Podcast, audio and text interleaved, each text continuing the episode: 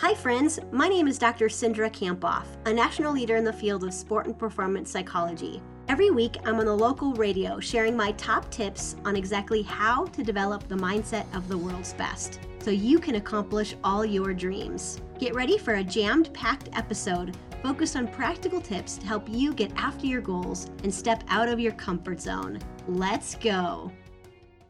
Time to check in with Cindra Kamphoff. Today we talk about how successful people deal with pressure. Cindra, start us off with a quote. I like this quote by Kobe Bryant. He said, Everything negative, pressure, challenges, is all an opportunity for me to rise. An opportunity to rise. So you've got an example to start with. Yeah, and I just want people to think about the last time they felt pressure. You know, it's likely that you were doing something you really wanted to do well at and it was likely that the outcome was unknown or you felt somehow responsible for the outcome or judged for the outcome.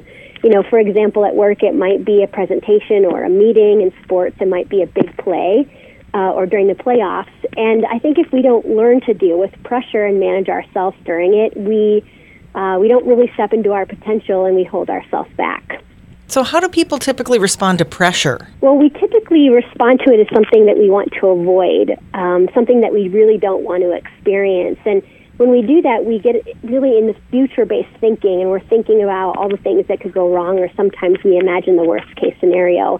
But I think we want to think about pressure differently. We want to see it as a privilege and a challenge. And I think we want to embrace it. And it's important because if we don't embrace it, we don't really take risks or dream big ultimately we don't, you know, step into our best or our potential. All right, so help us talk about how we should be viewing our pressure. Well, from my experience working with professional athletes, uh, what I've seen is they, they, they, instead of like avoiding pressure, they really reframe it as a good thing. They know that if they hadn't accomplished something wonderful in the past, they wouldn't be in their current situation and capable of really rising to the occasion. So we can learn a lot from them and and by doing that we can see pressure differently. We can see it as a privilege as something that we've earned um, and how great things can come from the moment. Why is it that we experience pressure? Well really we experience it when three things happen. Um, when the outcome is important to us so something is really important to us in the future and it's unknown. We're not really sure what's going to happen. And in some way, we feel like we're judged by the outcome. Maybe we're judged um, by the fans or by our coaches or our teammates or at work, you know, we're judged by our boss.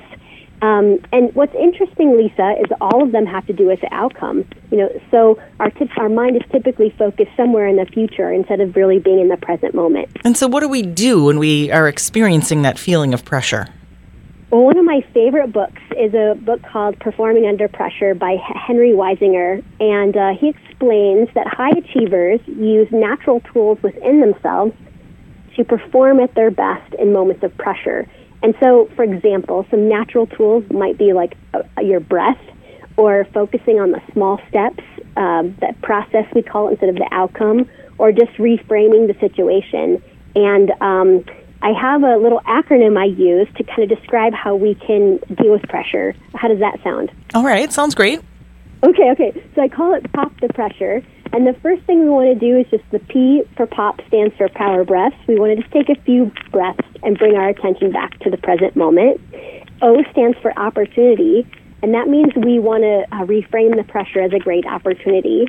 And then the other P in pop is process, and that means we want to stay focused on the small steps or the process we want to execute.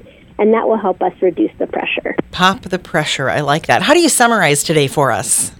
Um, Lisa, I'd say you know high performers in sport, business, and life they use pressure to be at their best, and just noticing how we feel and noticing the pressure is the first step, and then using these natural tools inside of us uh, to see pressure as a privilege. We want to pop the pressure. And what is today's power phrase? I see pressure as a privilege. Pressure leads me to greatness.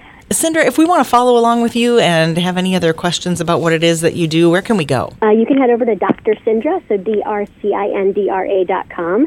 And this uh, Pop the Pressure idea comes from my book Beyond Grit, and you can find more information over there. Way to go for finishing another episode of the High Performance Mindset. I'm giving you a virtual fist pump. Holy cow, did that go by way too fast for anyone else? If you want more, remember to subscribe, and you can head over to Dr. Cindra for show notes and to join my exclusive community for high performers, where you get access to videos about mindset each week. So again, you can head over to Dr. Cindra, That's D R C I N D R A dot com. See you next week.